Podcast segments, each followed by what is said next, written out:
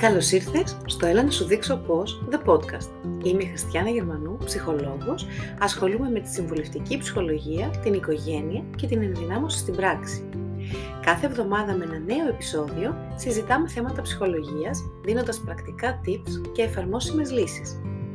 Ψάχνεις απαντήσεις για τον εαυτό σου, τα συναισθήματά σου, τις συμπεριφορές σου, τις σχέσεις, την οικογένεια, την καριέρα σου; Θέλεις θεωρία που να μπορείς να την εφαρμόσεις στην πράξη; Ψάχνεις κατανόηση και μηδενική κριτική διάθεση; Εδώ θα τα βρεις. Ακολούθησε την ειδικό και στείλε ό,τι απορίες και ερωτήσεις έχεις, καθώς και θέματα που θέλεις να συζητήσουμε, είτε με mail στο askme.christianagερμανού.com είτε ακολουθώντας με στο Instagram Χριστιάνα Γερμανού MSC, στο Facebook Χριστιάνα Γερμανού MSC Counseling και φυσικά μην ξεχάσεις να εγγραφείς στο κανάλι μου στο YouTube για να παρακολουθείς όλα τα βίντεο που ανεβάζω. Μην αργείς, έλα να σου δείξω πώς.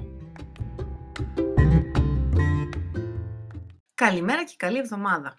Σήμερα θέλω να μιλήσουμε για ένα θέμα που συναντώ πάρα πολύ συχνά, που είναι πολύ δυνατό και σύνηθες και που χρειάζεται λύσεις. Το θέμα αυτό είναι ο φόβος της απόρριψης. Ο φόβος της απόρριψης είναι κάτι πάρα πολύ δυνατό, πάρα πολύ ισχυρό. Η αλήθεια είναι ότι μπορεί να δημιουργήσει ακόμη και σε εισαγωγικά παράλυση, να μας παραλύσει στις διαπροσωπικές μας και στις επαγγελματικές μας σχέσεις, να επιφέρει πολλά προβλήματα στην καθημερινότητά μας και γι' αυτό είναι πάρα πολύ καλή ιδέα νομίζω να δούμε τι ακριβώς είναι αυτός ο φόβος της απόρριψης, ποιες είναι κάποιες συμπεριφορές που τον συνοδεύουν, ποιες είναι οι συνέπειές του σε σωματικό και ψυχολογικό επίπεδο και με ποιους τρόπους μπορούμε να ανταπεξέλθουμε και να ξεπεράσουμε το φόβο της απόρριψης τόσο απλά όσο το 1, 2, 3. Ο φόβος της απόρριψης λειτουργεί περιοριστικά στην καθημερινότητά μας. Λειτουργεί περιοριστικά σημαίνει ότι μας εμποδίζει από το να πραγματώσουμε όλα αυτά που θα θέλαμε, να πραγματώσουμε το πλήρες δυναμικό μας και να λειτουργήσουμε ακριβώς όπως φανταζόμαστε. Ο φόβος της απόρριψης λειτουργεί καταστροφικά στις διαπροσωπικές μας σχέσεις, είτε αυτές είναι προσωπικές, παύλα, συντροφικές, είτε είναι επαγγελματικές. Για παράδειγμα, σε μία συνέντευξη για δουλειά ή σε μία συνάντηση για να συζητήσω μία καινούργια προσφορά εργασίας ή να πουλήσω ένα προϊόν ή μια υπηρεσία, πώς μπορώ να σταθώ εάν μέσα μου υπάρχει τόσο έντονος ο φόβος της απόρριψης; Τα σημάδια που δημιουργούνται, τα συμπτώματα που δημιουργούνται από το φόβο της απόρριψης, δηλαδή το ότι παράδειγμα στη γλώσσα του σώματος κάποιος που φοβάται την απόρριψη θα κάτσει πιο μαζεμένος, πιο πίσω, πιο ήσυχος, από τον συνομιλητή μου, παράδειγμα σε μια συνέντευξη, κάποιος που θα μου παίρνει τη συνέντευξη εκείνη την ώρα για μια δουλειά, για μια θέση, από τον συνομιλητή μου μπορεί να ερμηνευτούν ως σημάδια έλλειψης αυτοπεποίθησης. Πώς μπορώ λοιπόν εγώ να διεκδικήσω μια θέση εργασίας αν δεν έχω την αυτοπεποίθηση να υποστηρίξω τον εαυτό μου; Με το φόβο της απόρριψης ακολουθεί μαζί και με το φόβο της απόρριψης ακολουθεί κατά πόδας και πρόβλημα στο να, να διαπραγματευτώ. Πολλές φορές λοιπόν, ένας άνθρωπος που αισθάνεται φόβο απόρριψης δυσκολεύεται πάρα πολύ να εκθέσει τον εαυτό του, να πουλήσει το προϊόν την υπηρεσία του, να προωθήσει τον ίδιο τον εαυτό για μια θέση που διεκδικεί ή για μια επαγγελματική συμφωνία και ενώ χρειάζεται στην πραγματικότητα να εντυπωσιάσει, να έλξει τους εργοδότες ή τους επενδυτές αντίστοιχα, στην πραγματικότητα πετυχαίνει το ακριβώς αντίθετο. Πετυχαίνει να θεωρηθεί ένας άνθρωπος χωρίς αυτοπεποίθηση, ένας άνθρωπος που δυσκολεύεται να διαπραγματευτεί τα συμβόλαιά του, για παράδειγμα, και πολλές φορές, λόγω των σωματικών συμπτωμάτων που προκύπτουν, ακόμη και ένας άνθρωπος ανίκανος να επικοινωνήσει στις διαπροσωπικές μας σχέσεις, ο φόβος της απόρριψης δημιουργεί προβλήματα, ξεκινώντας από το γνωρίζω νέους ανθρώπους, δημιουργώ νέο κύκλο γνωριμιών, φίλων, συναδέλφων κτλ. Ε, γιατί συνήθως, επειδή ακριβώς φοβάμαι πως με απορρίψουν, βρίσκομαι σε μια κατάσταση να μαζεύομαι και να κλείνομαι στον εαυτό μου, κάτι που ερμηνεύεται από τους άλλους ως ότι εγώ δεν θέλω να έχω επαφές μαζί τους. Επίσης, πολλές φορές στις συντροφικές σχέσεις ή στις ενδυνάμεις συντροφικές σχέσεις, δημιουργούνται προβλήματα.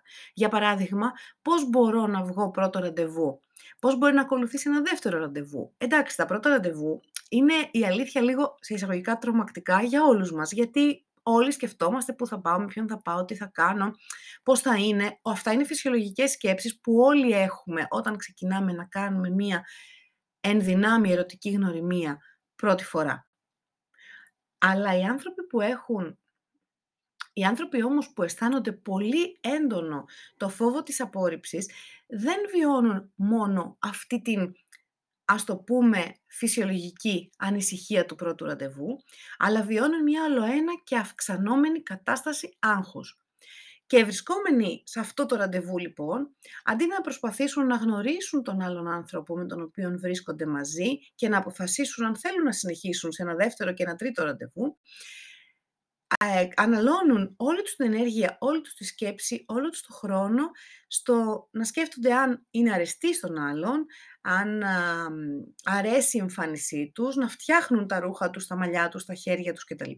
Και πολλές φορές εμπερδεύουν τα λόγια τους, δεν μπορούν να φάνε και γενικά δίνουν την εικόνα ενός ανθρώπου αρκετά νευρικού.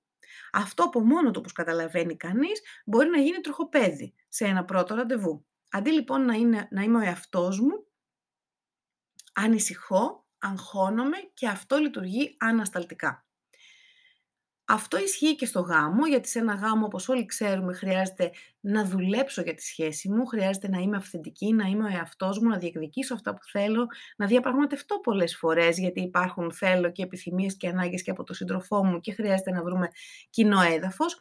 Όταν λοιπόν εγώ έχω το φόβο της απόρριψης, είναι πάρα πολύ δύσκολο να μπω σε αυτή τη διαδικασία, διότι φοβάμαι ότι κάθε φορά που εγώ θα πάω να διεκδικήσω κάτι που θέλω, μια δική μου επιθυμία, μια δική μου ανάγκη, θα απορριφθώ από τον σύντροφό μου.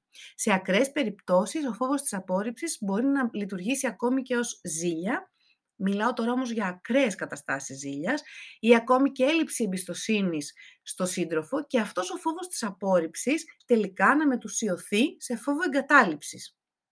Αυτό παρατηρείται πολύ συχνά σε σχέσεις συμβίωσης ή γάμου, ε, όπου ο σύντροφος ελέγχει το τηλεφωνό μου, τα μηνύματά μου, με ποιον μιλάω, που πήγα, τι κάνω και γενικά υπάρχει μια έντονη ανάγκη να ελέγξω.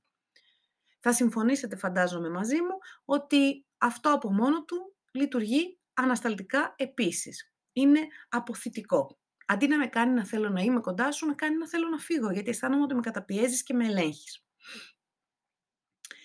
Επίσης, πάρα πολύ συχνά, για το φόβο της απόρριψης, έχουμε παραδείγματα, ειδικά στην ηλικία της εφηβείας, για το πώς λειτουργεί δηλαδή, αν θέλετε, σε ένα άλλο επίπεδο από κάτω, ε, μη επιφανειακό, ο φόβος της απόρριψης, ε, στις σχέσεις με τις παρέες και τους συνομήλικους. Ειδικά στην εφηβεία, επειδή στην εφηβεία είναι το σημείο που έχουμε περισσότερη ανάγκη, ψυχολογικά μιλώντας, το να είμαστε αρεστοί και το να ανήκουμε, γιατί είναι η ηλικία που αναγνωρίζουμε τον εαυτό μας. Η ανάγκη να ανήκω, το ανήκειν όπως λέγεται στην πυραμίδα των βασικών ψυχολογικών αναγκών του ανθρώπου, είναι βασική. Η ανάγκη του ανήκειν είναι βασική. Και είναι λογικό όταν βρισκόμαστε με συνομιλίκους να προσπαθούμε να ταιριάξουμε, γιατί θέλουμε να ανήκουμε. Σύμφωνοι. Αυτό μπορεί να εκφραστεί είτε με τον να με παρόμοιο τρόπο, να μιλάω με παρόμοιο τρόπο, να αντιγράψω συμπεριφορές.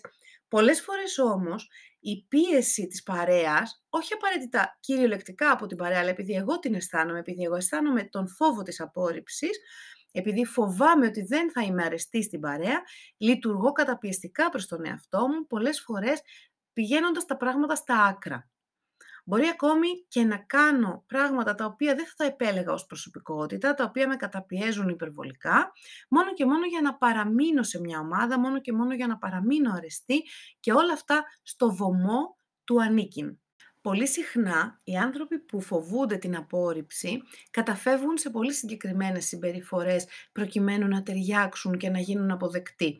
Τέτοιες συμπεριφορές είναι η έλλειψη της αυθεντικότητας, δηλαδή λειτουργούν με τρόπο όπου δεν εμφανίζει τον αληθινό, τον πραγματικό, τον αυθεντικό τους σε αυτό, γιατί όπως είπαμε και προηγουμένως δεν εκφράζουν τις αληθινές δικές τους ανάγκες, παρά μόνο ασχολούνται με το πώς θα γίνουν αρεστοί στους άλλους και μπαίνουν σε διαδικασίες people pleasing που λέμε, Ε, δηλαδή, το πώς μπορώ να ευχαριστήσω ή να ικανοποιήσω τον άλλον. Να μπω σε διαδικασία, να ξεχάσω τον εαυτό, να τον αφήσω στην άκρη. Είναι τόσο σημαντική η ανάγκη να μην απορριφθώ και τόσο σημαντική η ανάγκη να γίνω αποδεκτή, όπου μπαίνω σε διαδικασίες να κάνω τα πάντα προκειμένου να ικανοποιήσω τον άλλον. Άρα μιλάμε για έλλειψη αυθεντικότητας, μιλάμε για ισχυρή και έντονη ανάγκη να ευχαριστήσω και να ικανοποιήσω τον άλλον, όποιος μπορεί να είναι αυτός ο άλλος, είτε φίλος, είτε σύντροφος, είτε μια παρέα. Και φυσικά παρατηρούμε πάρα πολύ συχνά σε ανθρώπους που φοβούνται την απόρριψη να κρατάνε μια παθητική στάση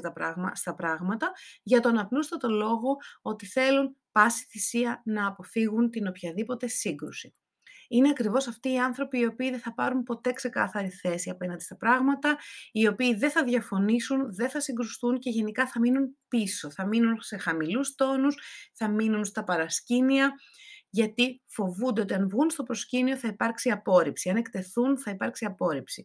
Πολλές φορές στον αντίποδα της παθητικότητας εμφανίζεται η παθητική επιθετικότητα. Η παθητική επιθετικότητα είναι ακριβώς αυτό που λέει η λέξη, δηλαδή το να επιτίθεμαι με παθητικούς τρόπους, δηλαδή όχι εμφανώς.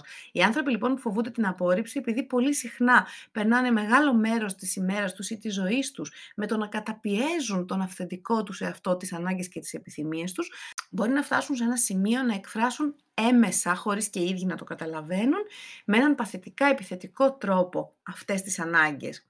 Δηλαδή, για παράδειγμα, μπορεί να αναβάλουν συναντήσεις, ραντεβού, οτιδήποτε, να αναλάβουν κάποια δουλειά, είναι εκτός ορίων χρονικών. Όλα αυτά όμως είναι κατά λάθος που συζητάμε, γιατί είναι παθητική επιθετική θέση. Δεν είναι επιθετική θέση, είναι παθητικά επιθετική. Άρα, μπορεί να αναβάλουν, μπορεί για παράδειγμα σε εισαγωγικά να ξεχάσουν κάτι που έχουν υποσχεθεί, να παραπονιούνται και να γκρινιάζουν για το οτιδήποτε, να εργάζονται μη αποτελεσματικά, να αναλαμβάνουν projects τα οποία δεν τα ολοκληρώνουν κτλ. λοιπά. Φανταστείτε μία στάση σε αυτό το, να κινείται σε αυτό το πλαίσιο που περιγράφω. Οι συνέπειες της φοβικής συμπεριφοράς, δηλαδή του να λειτουργώ και να συμπεριφέρομαι με το φόβο της απόρριψης, που στην πραγματικότητα είναι συμπεριφορές που με κάνουν να φαίνομαι και να αισθάνομαι ανασφαλής και αναποτελεσματική, ε, εμφανίζονται σε σωματικό και σε ψυχολογικό επίπεδο. Σε σωματικό επίπεδο, ένας άνθρωπος ο οποίος φοβάται και φοβάται την απόρριψη εν προκειμένου, μπορεί να υδρώνει, να τρέμει, να έχει έντονη νευρικότητα, να αποφεύγει τη βλεμματική επαφή και σε ακραίες περιπτώσεις ακόμη και να μην μπορεί να επικοινωνήσει, δηλαδή να μην μπορεί να επικοινωνήσει αποτελεσματικά, να μπερδεύεται, να μπορεί να μιλήσει καθαρά, να κάνει σαρδάμ. Σε ψυχολογικό επίπεδο, οι συνέπειες του να φέρομαι φοβικά, του να συμπεριφέρομαι φοβικά, εκτός από την απόρριψη που τελικά είναι αυτονόητα η αυτοεκπληρούμενη προφητεία του να φοβάμαι την απόρριψη, διότι όσο περισσότερο φοβάμαι την απόρριψη, τόσο λειτουργώ, τόσο περισσότερο λειτουργώ με τρόπους που με κάνουν ε, αποθητικό, με τρόπους που με κάνουν όλο ένα και λιγότερο ελκυστικό στους άλλους, άρα στην πραγματικότητα επιβεβαιώνω αυτό που τόσο ισχυρά προσπαθώ να αποφύγω, την απόρριψη. Επίσης, πολλές φορές γίνομαι αντικείμενο χειρισμού. Οι άνθρωποι που έχουν πολύ, έντονη, ε, πολύ έντονο φόβο απόρριψης μπορεί να γίνουν πάρα πολύ εύκολα θύματα ε, εξαιρετικών χειριστικών ατόμων και να γίνουν ε, αντικείμενα σε εισαγωγικά χειρισμού, να ικανοποιούν τις ανάγκες των άλλων, οι οποίοι πατώντας τα κουμπιά τους, πατώντας το κουμπί φοβάμαι την απόρριψη, φοβάμαι την εγκατάλειψη, να χειρίζονται όλο ένα και περισσότερο έναν τέτοιον άνθρωπο και επίσης στο επίπεδο των ανθρώπων που μας περιβάλλουν, μας αγαπούν και μας φροντίζουν, παρατηρείται η απόγνωση. Διότι, ναι μεν υπάρχουν οι άνθρωποι που θα μας εκμεταλλευτούν και είναι χειριστικοί, αλλά υπάρχουν και οι άνθρωποι που μας αγαπούν και θέλουν να μας βοηθήσουν. Όταν όμως όλο ένα και περισσότερο λειτουργώ με το φόβο της απόρριψης και όλο ένα και περισσότερο αγχώνομαι, όλο ένα και περισσότερο μαζεύομαι γίνομαι απρόβλεπτη και δεν μπορεί κάποιος να υπολογίσει πώς να με βοηθήσει, δεν μπορεί να βρει πώς να με ενθαρρύνει, πώς να με βοηθήσει στη διεκδικητικότητά μου, τότε αυτός που προσπαθεί να με βοηθήσει βιώνει απόγνωση. Βιώνει απόγνωση γιατί νιώθει ότι αυτά που κάνει είναι μάταια. Πολλές φορές μπορεί να βιώσει ακόμα και θυμό. Είναι μια αίσθηση ότι είναι όλα πάρα πολύ εύθραυστα, πάρα πολύ ευαίσθητα και πρέπει να προσέχει τι πρέπει να γίνει, τι πρέπει να κάνει, τι πρέπει να πει. Πώς μπορείς όμως να ξεπεράσεις αυτό το φόβο της απόρριψης; Είναι τόσο απλό όσο 1, 2, 3. Ναι, πίστεψέ με, είναι 1, 2, 3. Μπορείς να το βάλεις έτσι στο μυαλό σου και να το κρατήσεις σαν μνημονικό παιχνίδι. 1, 2, 3. 1. Βελτίωσε τις δεξιότητες της αυτορύθμισής σου. 2. Αντιμετώπισε τους φόβους σου. 3. Καλλιέργησε ανθεκτικότητα. 1, 2, 3 λοιπόν. Βελτίωσε τις δεξιότητες αυτορύθμισής σου. Τι είναι η αυτορύθμιση; Αυτορύθμιση είναι η ικανότητά μου να αναγνωρίζω, να διαχειρίζομαι και να ελέγχω τα συναισθήματα και τις συμπεριφορές μου. Μπαίνοντας σε αυτή τη διαδικασία και αναπτύσσοντας όλο και περισσότερο τη δεξιότητα, γιατί πρόκειται περί δεξιότητας της αυτορύθμισης, τότε μπορώ να αναπλαισιώσω όλο αυτό που μου συμβαίνει. Δηλαδή, να πάρω τις αρνητικές σκέψεις αφού τις έχω αναγνωρίσει, που ουσιαστικά ενισχύουν τα συναισθήματα του φόβου και λειτουργώντας εγώ ενεργά, δραστικά, να τις βάλω σε ένα καινούριο πλαίσιο που αυτή τη φορά είναι ενθαρρυντικό και αισιόδοξο. Αλλάζω δηλαδή το πλαίσιο της σκέψης μου. Αλλάζω τον τρόπο σκέψης μου. Δύο, Αντιμετώπισε τους φόβους σου. Τις περισσότερες φορές οι άνθρωποι με φόβους και ειδικά με το φόβο της απόρριψης επιλέγουν, χωρίς και οι ίδιοι πολλές φορές να το καταλαβαίνουν, τη διαχείριση της αποφυγής. Η διαχείριση της αποφυγής μπορεί να λειτουργεί στιγμιαία, μακροπρόθεσμα όμως δημιουργεί πάρα πολλά προβλήματα και το σημαντικότερο από αυτά είναι ότι στην πραγματικότητα εντείνει ακόμα περισσότερο το φόβο, ακόμα περισσότερο την απόρριψη, διότι στην πραγματικότητα αγνοώντας και αποφεύγοντας ένα-ένα περιστατικό, αυτά συσσωρεύονται και γίνονται ένα βουνό, το οποίο είτε πρέπει να το αποφεύγεις διαπαντός πράγμα αδύνατον, είτε πρέπει να το αντιμετωπίσεις. Είναι λοιπόν πολύ καλύτερο να αντιμετωπίσεις έναν έναν τους φόβους σου, παρά να χρειαστεί να φτάσεις στο σημείο να αντιμετωπίσεις ολόκληρο το βουνό των φόβων που έχει μαζευτεί. Συμφωνείς; Γι' αυτό λοιπόν προσπάθησε να αντιμετωπίσεις τους φόβους σου έναν έναν όπως προκύπτουν, να σταθείς στα πόδια σου δυνατή και παρόλο που είναι λογικό να αισθανθείς ότι φοβάσαι στην αρχή, είναι λογικό να νιώσεις, να τρέμεις και να νιώσεις μια αδυναμία στο να το κάνεις, πίστεψέ με μπορείς να το κάνεις. Την πρώτη φορά που θα το κάνεις θα είναι πολύ δύσκολο. Θα το κάνεις όμως. Το πετυχαίνεις. Η δεύτερη φορά θα είναι λίγο ευκολότερη. Η τρίτη ευκολότερη από τη δεύτερη και ούτω καθεξής. Με αυτόν τον τρόπο αρχίζεις και χτίζεις από την πρώτη στη δεύτερη, από τη δεύτερη στην τρίτη κτλ. Έτσι λοιπόν χτίζεις αυτοπεποίθηση, χτίζεις το ότι είσαι ικανή. Όσο περισσότερο λοιπόν λειτουργείς αντιμετωπίζοντας κατά πρόσωπο τους φόβους σου, τόσο περισσότερο μεγαλώνει η αυτοπεποίθησή σου και τόσο περισσότερο μεγαλώνει η πίστη στην ίδια σου την ικανότητα να πετύχεις. 3. Καλλιέργησε ανθεκτικότητα. Τι είναι η ανθεκτικότητα; Η ανθεκτικότητα είναι αυτό το χαρακτηριστικό που με κάνει να μπορώ να αναστηλωθώ, να επανέλθω, να, να πιάσω τον εαυτό μου από εκεί που έχει πέσει και να τον ξαναστήσω στα πόδια του, να ξανασηκωθώ και να συνεχίσω για να προχωρήσω παραπάνω, να συνεχίσω μπροστά. Είναι μία ε, πολύ έντονη αίσθηση δύναμης και αισιοδοξίας υπάρχουν συγκεκριμένες στρατηγικές που μπορούν να σε βοηθήσουν να αποκτήσεις πολύ μεγαλύτερη αίσθηση ανθεκτικότητας και τέτοιες στρατηγικές είναι σαν αυτό που είπαμε προηγουμένως, το να δημιουργήσεις μόνος σου, να χτίσεις στην δεξιότητά σου, να χτίσεις πάνω στην ικανότητά σου και να χτίσεις πάνω στην αυτοπεποίθησή σου. Να χτίσεις πάνω στο πιστεύω όλο ένα και περισσότερο στον εαυτό μου να έχεις ένα δυνατό κοινωνικό σύστημα υποστήριξης και φυσικά να νοιάζεσαι και να φροντίζεις τον εαυτό σου.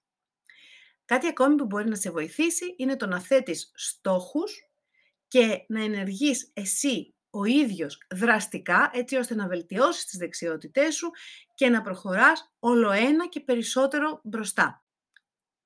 Όπως είδες λοιπόν, ο φόβος της απόρριψης είναι ισχυρός και πραγματικός όντως υπάρχει, όντως υφίσταται. Αν νομίζεις εσύ και αν αισθάνεσαι ότι αυτός ο φόβος της απόρριψης υπάρχει στη δική σου ζωή και σε επηρεάζει αρνητικά, σου δημιουργεί δυσλειτουργίες και εμπόδια, τότε είναι πολύ καλή ιδέα να προσπαθήσεις να βρεις έναν ειδικό με τον οποίο να τα συζητήσεις και να μπεις σε μια διαδικασία ψυχοθεραπείας. Αυτό θα σε βοηθήσει να διερευνήσεις και να ανακαλύψεις, να φτάσεις σε συμπεράσματα για να κατανοήσεις ακόμα καλύτερα τον εαυτό σου και ακόμα καλύτερα το τι είναι αυτό που συμβάλλει σε αυτό το φόβο της απόρριψης και πώς μπορείς με τον καλύτερο δυνατό τρόπο για εσένα εξατομικευμένα να διαχειριστείς αυτή την κατάσταση.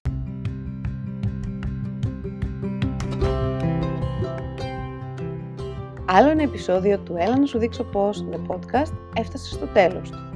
Ό,τι απορίες και ερωτήσεις έχεις, μπορείς να μου στείλεις μήνυμα στο Instagram, στο Facebook και φυσικά με email στο askme.christianagermanou.com Σε περιμένω πάλι εδώ την επόμενη εβδομάδα, την επόμενη Δευτέρα, για να δούμε μαζί άλλο ένα θέμα που εσύ μου ζήτησες. Μέχρι τότε να περνάς πολύ πολύ όμορφα και να έχεις μια καλή εβδομάδα.